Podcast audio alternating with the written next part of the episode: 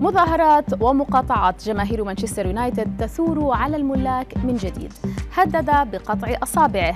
نجم تشيلسي السابق يتعرض لسطو مسلح بعد اعتدائه على طفل. اعتذار كريستيانو رونالدو مرفوض. ما هي حقيقة انهيار مشروع باريس سان جيرمان الفرنسي؟ هذه الأخبار وغيرها تتابعونها على العربية بودكاست. نبدأ أخبارنا اليوم مع الجدل الدائر في السوشيال ميديا حول مستقبل باريس سان جيرمان الفرنسي ونية الإدارة القطرية ببيعه عقب نهاية مونديال 2022 وما بين مصدق للخبر وآخر مكذب له بث صباح اليوم برنامج التشرينجيتو الإسباني تقريرا يؤكد الخبر ويشير إلى أن القطري ناصر الخليفي رئيس باريس سان جيرمان الفرنسي راحل أيضا ولن يستمر في منصبه حال بيعه. في الوقت الذي نفت فيه إذاعة آر إم سي صحة هذه الأنباء المتداولة جملة وتفصيلا تفاعل رواد مواقع التواصل الاجتماعي اليوم مع دعوة جماهير مانشستر يونايتد للثورة ضد ملاك النادي من جديد بسبب سوء النتائج. صحيفة مانشستر إيفنينج نيوز أكدت أن أحد مجموعات التشجيع الخاصة بالفريق تطلق على نفسها لقب 1958 ستتظاهر قبل مواجهة الفريق المقبلة في الدوري الإنجليزي أمام نوريتش سيتي. وبحسب المنشور فإن هذه المظاهرة سيتم تنظيمها من قبل انطلاق اللقاء بساعات في شوارع مانشستر وقبل الوقوف أمام ملعب أولترافورد بداية المباراة.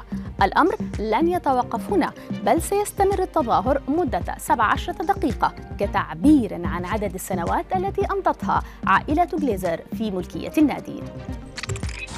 ونبقى مع الشياطين الحمر وتحديدا كريستيانو رونالدو حيث رفضت والدة الطفل الذي تعرض لاعتداء من قبل اللاعب البرتغالي لقاءه بعد تلقيها اتصالات من قبل مساعديه لترتيب مقابلة معه في أولترافورد.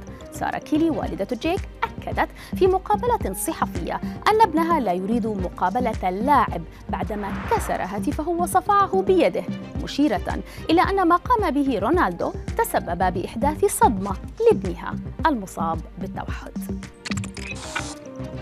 كشف المدعي العام لمحكمة نوتنغهام كراون تفاصيل تعرض أشلي كول وعائلته لسطو مسلح وتهديده بقطع أصابعه.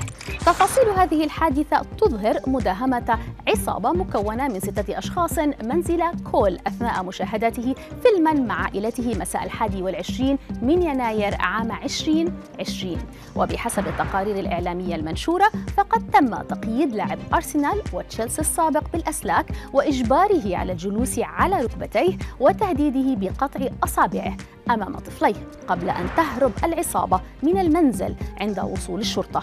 ويخضع حاليا اللصوص الستة للمحاكمة بسبب حادثة الاعتداء. ونختم مع منصة الاتحاد الدولي لكرة القدم الجديدة فيفا بلس.